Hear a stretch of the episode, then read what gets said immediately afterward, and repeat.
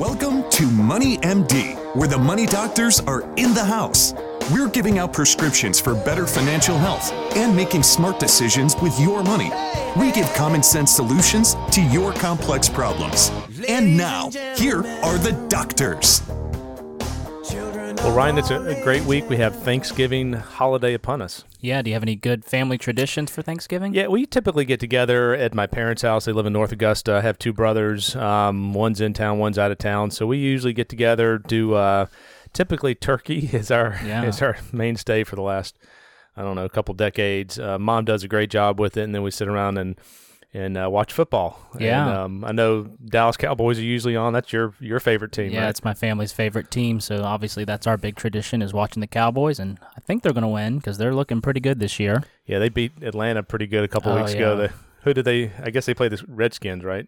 Uh, actually, they're playing Las Vegas, the Raiders. Oh, that's interesting. I thought they normally played Detroit or Well, Detroit usually plays, and so do the Cowboys, are the historic okay. Thanksgiving games. Yeah. Yeah, well, good, very good. So, uh, yeah, great, great time, and then we have the uh, Carolina Clemson game happening as well. The annual, not as uh, I don't know. I think both teams are Clemson's still, in my opinion, a better team. We'll see what happens. You just never know. Yeah, I'm glad they're able to play it this year because last Yeah. year they didn't, and uh, yeah, I think it will be a little bit more evenly matched this year, and hopefully a good game. And uh, Yeah, yeah, we'll, we'll see. We'll see. We're we're hoping for a W on the Gamecock side. We're playing at home at night. yeah, So uh, we'll see. N- never knowing that that rivalry certainly, but uh, certainly glad that you're joining us today. We've got a great show lined up.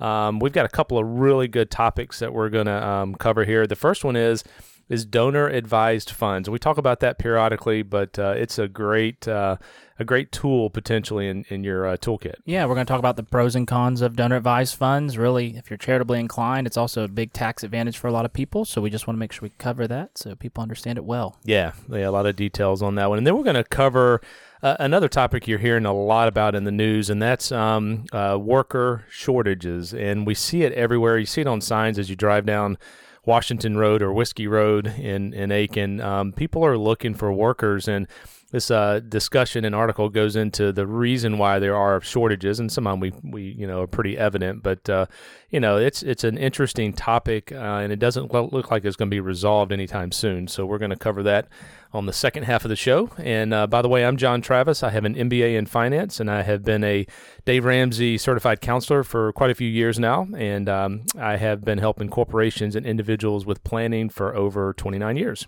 And I'm Ryan Borders. I'm a certified financial planner and a Dave Ramsey SmartVestor Pro. Yep, glad to have you here today. This is a great show. We're excited to have you listening. We're up every uh, week um, on Fridays, so you can uh, go to our website and listen to us through moneymd.net, or you can go to iTunes and, and, and pull it down and listen anytime that you want. We also have some really good information out on the website if you've never checked it out. We have some good calculators, some good tools out there. So go take a look at that when you have a couple of minutes. And uh, we're going to start off here, Ryan, with the financial fact of the week. Yeah, listen to this. So many people overestimate how long inheritance will last. An estimated 70% of people who suddenly receive a large amount of money go through it all in just a few years, John. Um, so, according to the National Empowerment for Financial um, Education, so that's really important because it's really, you know, you see maybe a $400,000 um, inheritance come in, but we see time and time again people can blow through that pretty darn quickly. Yeah, this is where I mean I think we added a tremendous amount of value and given some perspective. I, I think it is okay to take some of that and go do some fun stuff with it. Maybe you need to do something with a car, maybe a trip or so forth. But if you can hold back and use some of that for your future, it really can change your retirement trajectory. Um, so sitting down and uh, certainly when you get it, don't just go off and spend it. Sit down and uh, you know think about it a little bit. Talk to you know some trusted advisors, um, whether it's a CPA or a financial advisor. Um, try to make it last. It can change completely change a um, a financial situation if you handle it the right way. Absolutely. Alrighty, so good financial fact of the week, and we're going to switch here to talking about the pros and the cons of donor advised funds. And, you know, this is something that I know we, we spend a lot of time on with folks and, um, you know, present the information to them. But uh, this is a really good deep dive. Yeah, so this comes from the Wall Street Journal. Tom Herman's the author of the article here. Um, so, really, John, donor advised funds are a highly popular way to contribute uh, to charity.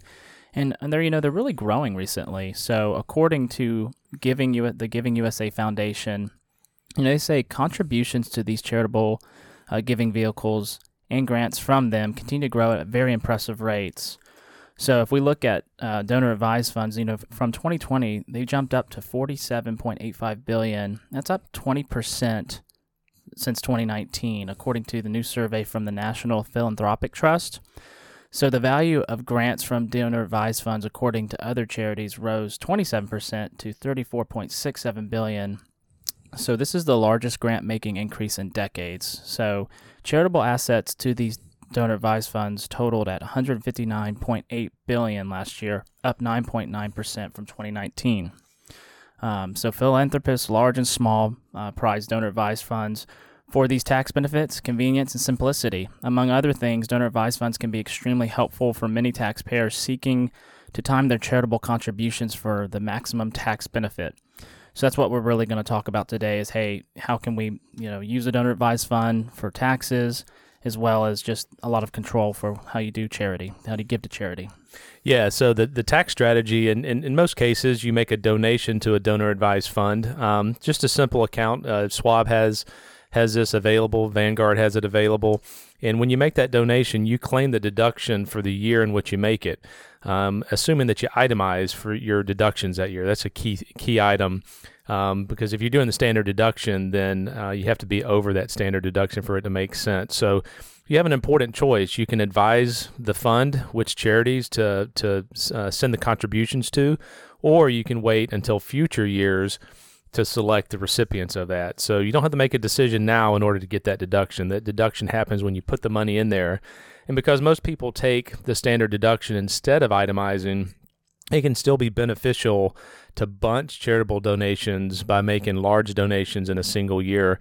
And um, it probably it depends on how much you put in there, but it would put you past the um, threshold for the itemized deductions instead of making smaller annual deductions that might not be tax deductible. So, you know, donor advised funds can facilitate this strategy because donors can make a, a bigger bigger contribution to a donor advised fund in a single year take that itemized deduction up front and then make the charitable contributions out of the donor advised fund over time. So that bunching concept is very powerful. Yeah, so let's look at an example. So suppose you you will be itemizing your deductions for this year, uh, but we'll probably take the standard deduction for 2022. Uh, you have and so you haven't decided where you want your gifts to go or how how much you want to give to each charity. So consider bunching your donations to a donor advised fund this year. Um, you know when they would uh, when they would be deductible for you, and it and advise the funds in the future. So right, you're going to put it in now because you're taking itemized deductions this year, and then that gives you control later on to give to that charity. Uh, meanwhile, you know your money grows tax free, which can enable a small contribution today to grow into a more meaningful gift uh, whenever you choose in the future. So that's another great advantage.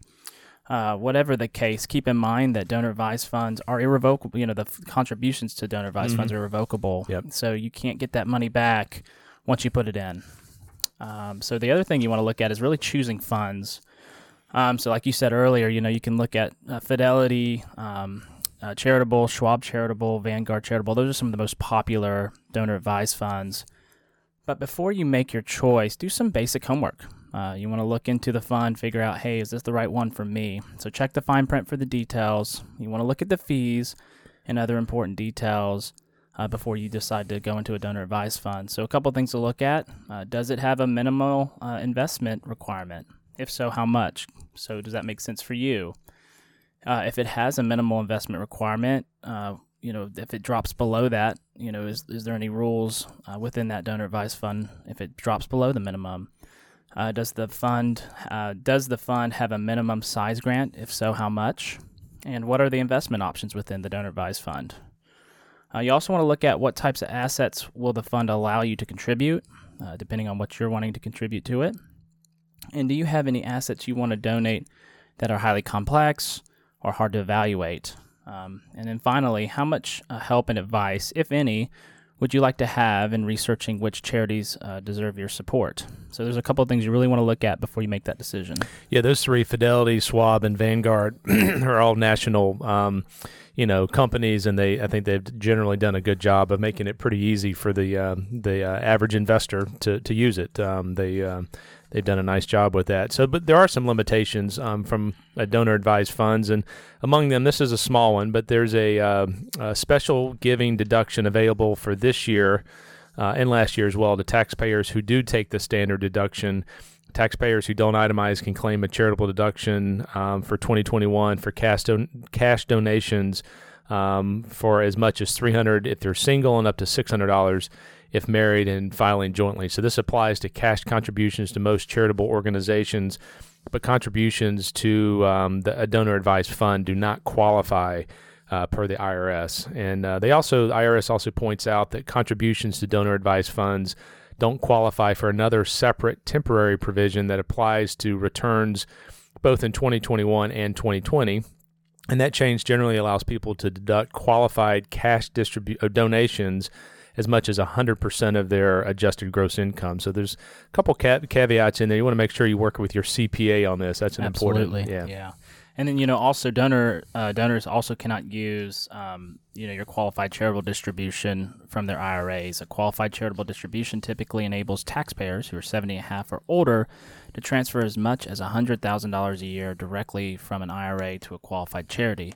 Um, they don't have uh, don't have to include any of that transfer in their income for that year whenever they do it, and they can count it towards um, required minimum distribution um, from their IRA for that year. Um, also, just a couple of things on this. You know, there are potential changes uh, in Washington on this, as always.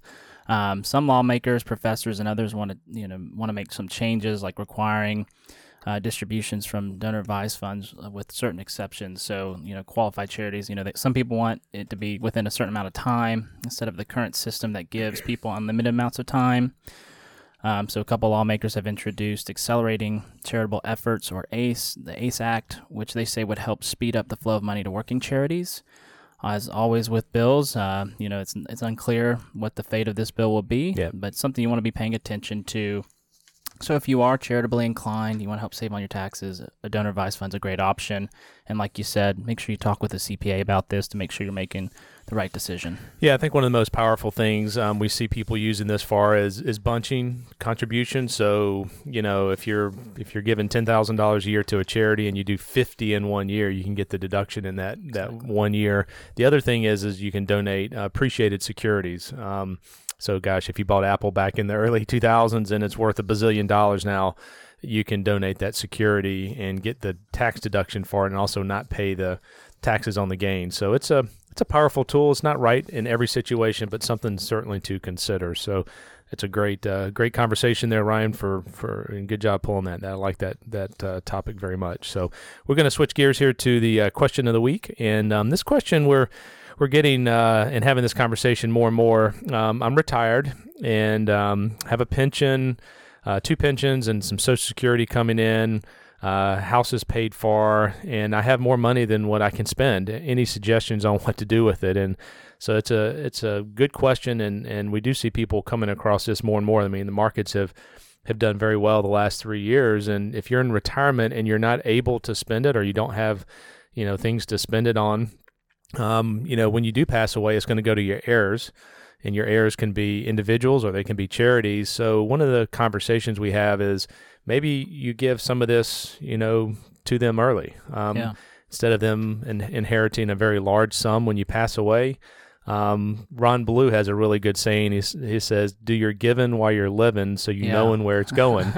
and I like that a lot. So we're having those conversations with some folks of, you know, if you're in your 70s and 80s or even 90s and, and your your money is just accumulating and continuing to, to grow. Um, you know consider giving to your favorite charities or your your family um, before you pass away because it's going to go to somebody at some point in the future. So uh, it's a personal decision though. Absolutely. Like like we just talked about you know think about your qualified charitable distributions you know try to give to charities. And one thing to think about is while you're living, you know, there's a lot of joy in giving. You get to yeah. actually see the fruits of your labor when you do give compared to when you give it away when you pass away. You don't really get to enjoy that and see the lives you changed, the people you've helped. So there is another aspect of just on a personal level, more yeah. joy when you're giving when you're alive. Yeah, there's there's a tax piece of this, but there's also a, a personal piece. That's a great yeah. uh, great point on that. So Well, very good. Well, we're going to switch gears here and talk about the uh, the next uh, topic, and that is the labor shortage. Uh, Goldman Sachs just figured out why the labor shortage will last for uh, a good long time. Is what they're they're what they're you know um, projecting is. Um, and so the reports of the labor shortages um, may not end anytime soon because a hefty number of retirement age workers have left the uh, the workforce, and we've seen that. Uh, we've seen people from the Savannah River site and other um, companies that are leaving and retiring early, and a whole lot of them, a whole lot of them are not coming back. Um, so Goldman Sachs, the researchers, they found that about three and a half million people who left the workforce um, during this time frame, and they're not coming back or they're not actively w- looking for work. And those folks are over 55 years old. So roughly a million and a half of those were early retirements, and a million were normal retirements. And those two groups of retirements likely won't reverse, meaning that out of 5 million workers that um, left the labor workforce, about half may never return. And so there's a very large number of people that are just not they don't want to work anymore. They you know maybe they've accumulated enough but um, that's a big that's one of the reasons. Yeah and so that's bad news for labor crunched markets. You know like we see a lot of fast food restaurants closing their dining rooms early. A lot of childcare companies you know they're closing their doors because they can't hire anyone uh, or cleaning companies that are canceling jobs uh, because they don't have the people to staff them. Um, however it could be good news for job seekers who remain um, who remain in the work, you know, looking for work, and they, you know, they have a lot of leverage. They can say, "Hey, I want higher wages." Um, so when there is a demand for workers, that that can help workers who are looking for jobs. Yeah. So for better off Americans, the pandemic uh, economy created some of the strongest incentives to retire in modern history. I mean, there were generous federal stimulus checks. There were uh, the markets did incredibly well. Um, the home values have skyrocketed, and health concerns have uh, you know made the decision for a lot of Americans to to go into retirement early. And the surprising twist of this is many of the retirees who opted to, to uh, re, you know retire sooner than what they had planned, they have put off Social Security benefits. Uh, by delaying their benefits, the retirees can expect obviously to collect higher monthly checks in the future. And the number of workers applying for Social Security benefits in the 12 months that ended in, in September, it fell 5% from the same period a year earlier. So folks that are retiring or maybe they have some pensions that are kicking in. Um, you know, maybe they've done a good job with debt and saving, and they're just delaying the Social Security piece. Yeah, but the surprising surge in older Americans delaying Social Security upon retirement is another example of a number of unusual trends um, roiling the American labor market. Most notably, workers of all ages are quitting their jobs in record numbers in what is being called the Great Resignation. And you know, I got friends that are doing that, changing jobs. Yeah. So I've seen it even yeah. firsthand. Uh, you know, economists, uh, researchers, and government officials are attributing um, the trends to a generous federal stimulus and unemployment insurance payments that enabled retirees to make ends meet in the short term. You know, soaring stock stock and home prices that um, fatten the retirement accounts, and pandemic-related restrictions at uh, the Social Security field offices nationwide that force seniors to apply online. Yeah, so I mean, it's a, it's a combination of things. I mean, we we have seen uh, more people retire sooner, um, you know, because they had the ability to do that, and we also have seen people, just like you said, change jobs or not work for a period of time because they have some some money coming in from the government. I think you know there there's a balance. Um, you know, if you have an opportunity to to work, the wages are increasing. That's what we're seeing, which is part of the reason for inflation going up as yeah. well. So it's starting to to kind of you know kick in a little bit. So you know, research from the Federal Reserve Bank of Kansas City found that um, had retirement kept pace with its uh, trend from the previous decade there would have been about a million and a half more retirees during the pandemic, but that number actually came in over 3 million. Uh, the number of early retirees alone accounted for the predicted retirement numbers, so a lot more people retired sooner. And as Goldman noted, retiring tends to be stickier than other reasons someone might leave the, the labor workforce. And because of that, uh, we therefore expect the participation shortfall from early retirees uh, will unwind relatively slowly through few fewer new retirements going forward. So it's going to take a little while for everything to catch up. You know, those folks that retired early, we're going to retire at some point. Um, so, uh, but uh, interesting phenomena. Yeah, interestingly, the uh, the Kansas uh, Fed found that the increases in retirement were driven by retirees opting not to come back to the labor force. Normally, some retirees return for a variety of reasons Um, as Glassdoor senior economist Daniel Zhao noted on in a tweet on Twitter, uh, the return flow to the labor uh, to the labor is diminished. Um, but the best case scenario in the future is the end of the pandemic, coupled with a tight labor market, uh, luring those retirees back. We're hoping. Yeah, so uh, Labor Secretary uh, Marty Walsh told, um, basically said that the pandemic brought about unprecedented times, and older workers uh, may still be concerned about the health risk the virus continues to pose. So, those two and a half million retirees abstaining will probably be acutely felt uh, for now, and the number of workers quitting their jobs, um, you know, continues to reach new record highs, and that that's good news for existing workers. I mean, they continue to switch to new roles. Uh, we see wages going higher, um, but it also means that labor shortages may stick around for a while longer. So, you know, I know that as as we drive down, you know, these roads, we see people are looking for for you know workers, and they're increasing the wages. I mean, I see fifteen dollars, eighteen dollars. Yeah um, so I think it is good for the the worker. It is starting to contribute to inflation. Yeah. Uh, we see inflation, you know, has spiked over the last, you know, several months to um, uh, a high. I guess you know it's like six percent from yeah. last year. But even one thing through all this is anytime you shake up your routine and, and you know it makes you start thinking about like what's important in life. And some family friends even they've been working for thirty years and they were at home spending time with their family, and it really made them think like, hey, wh- what do I want to do for the next twenty years mm-hmm. after this? And so being home really made them think about that. And one of our family friends is retiring. Yeah. So it's, it's really interesting. Yeah, it's uh, it's changed a lot of things, that's for sure. And I, I don't think that's a bad thing, honestly. I think no. if you can get your perspectives, if you have saved well and you have enough financial resources to retire early, then by all means you you should. And that's the conversation we have with a lot of folks is, you know, when you get to your your number, uh, when you do retirement planning, it'll kick out an, an after tax monthly number, and when you can live on that, then. Yeah then making the decision to retire is is an okay decision. Uh, if you continue to work, you're not working for financial reasons at that point. Yeah. You're working because you enjoy it, and that's okay too. Yeah. Um, so uh, really, really interesting times we're in, and um, this uh, prescription of the week here kind of hits on some of these topics as well that we see. So we'll go ahead and kind of transition. Yeah, so this is the prescription of the week. So per Dave Ramsey, you know, seven out of ten couples do not budget consistently. 78% of people live paycheck to paycheck, and 66% of Americans would struggle to pay for a $1,000 emergency.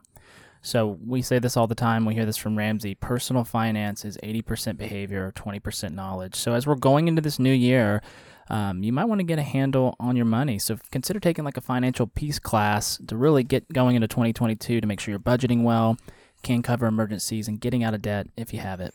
Yeah, so being a, a SmartVestor Pro, when you have uh, folks that come in from the referral network, what what what are they? I mean, they've have they most of them been through the FPU class? Yeah, I'd say over fifty percent typically have. Yeah, have been through it. Um, obviously, we talk to. I even meet with people that are going through it at that time. Um, so yeah, we see a lot of people going through it, and they they know his system well. So he's got seven baby steps, right? Yeah, and I think that's the brilliance of if you go through Dave's class you will come out on the other side with uh, a PhD in finance, and it and it really boils it down to, you know, getting getting rid of debt and then having an emergency fund and then saving for retirement. But you you know focus all your resources on the step that you're in versus trying to do 18 different things. And we see that a lot of times. People come in and they're they're they don't know what to do. They're frozen. Um, they have like seven or eight competing priorities from college to paying off mortgage to to debt. And so Dave's system uh, is is brilliant because it kind of simplifies that process and gets you really focused on what's the most important step. Yeah, it just helps you build those behavioral foundations. Um, and just like it's amazing seeing people in their late 30s almost paying their house off, yeah. almost being out yeah. you know, out of debt completely uh, with the house included. It's really cool. It's so how really do, cool. How does someone take the FPU class? Yeah, you can go on daveramsey.com um, and they'll you can search your area by zip code and they'll show you all the different classes. There's a lot of virtual ones still too. So mm-hmm. if you're not comfortable meeting in person or time doesn't allow it, you can do Zoom. Uh, a lot of churches um, have FPU classes, and I suspect come quarter one of this year coming up, there'll be a lot of them. Yeah, you can also do um, uh, you can do self study as, yeah. as well, right? You can buy the material and watch the videos and so forth. I would recommend going to a class. I, I, I think it's helpful to hear other couples or you know people in your situation talking about what they're doing and struggling with. It's more beneficial, in my well, opinion. Well, that and you're walking through it together. So Yeah. you're both working through this battle together to get out of debt. Um, you can keep each other accountable and develop some good friendships through yeah, it. I know you and Matthew taught one. Was it last year? Yeah, we did. We Yeah. did one on Zoom, which was was different, but it was good. Yeah, right, right. Very good, very good. Well, that's a great prescription of the week, and uh, this has been this week's edition of Money MD. Tune in next week on MoneyMD.net to hear more prescriptions for your financial health. Check out our website, MoneyMD.net. Uh, send us your questions or give us a call at Richard Young Associates at 706 739 0725. Thanks for listening and have a great rest of the week. This program contains general information only and should not be taken as specific investment, tax, or legal advice. This broadcast is not a solicitation for the purchase or sale of any security. SmartVestor Pro is not connected to investment returns. Further information is available by contacting Richard Young Associates, a registered investment advisor.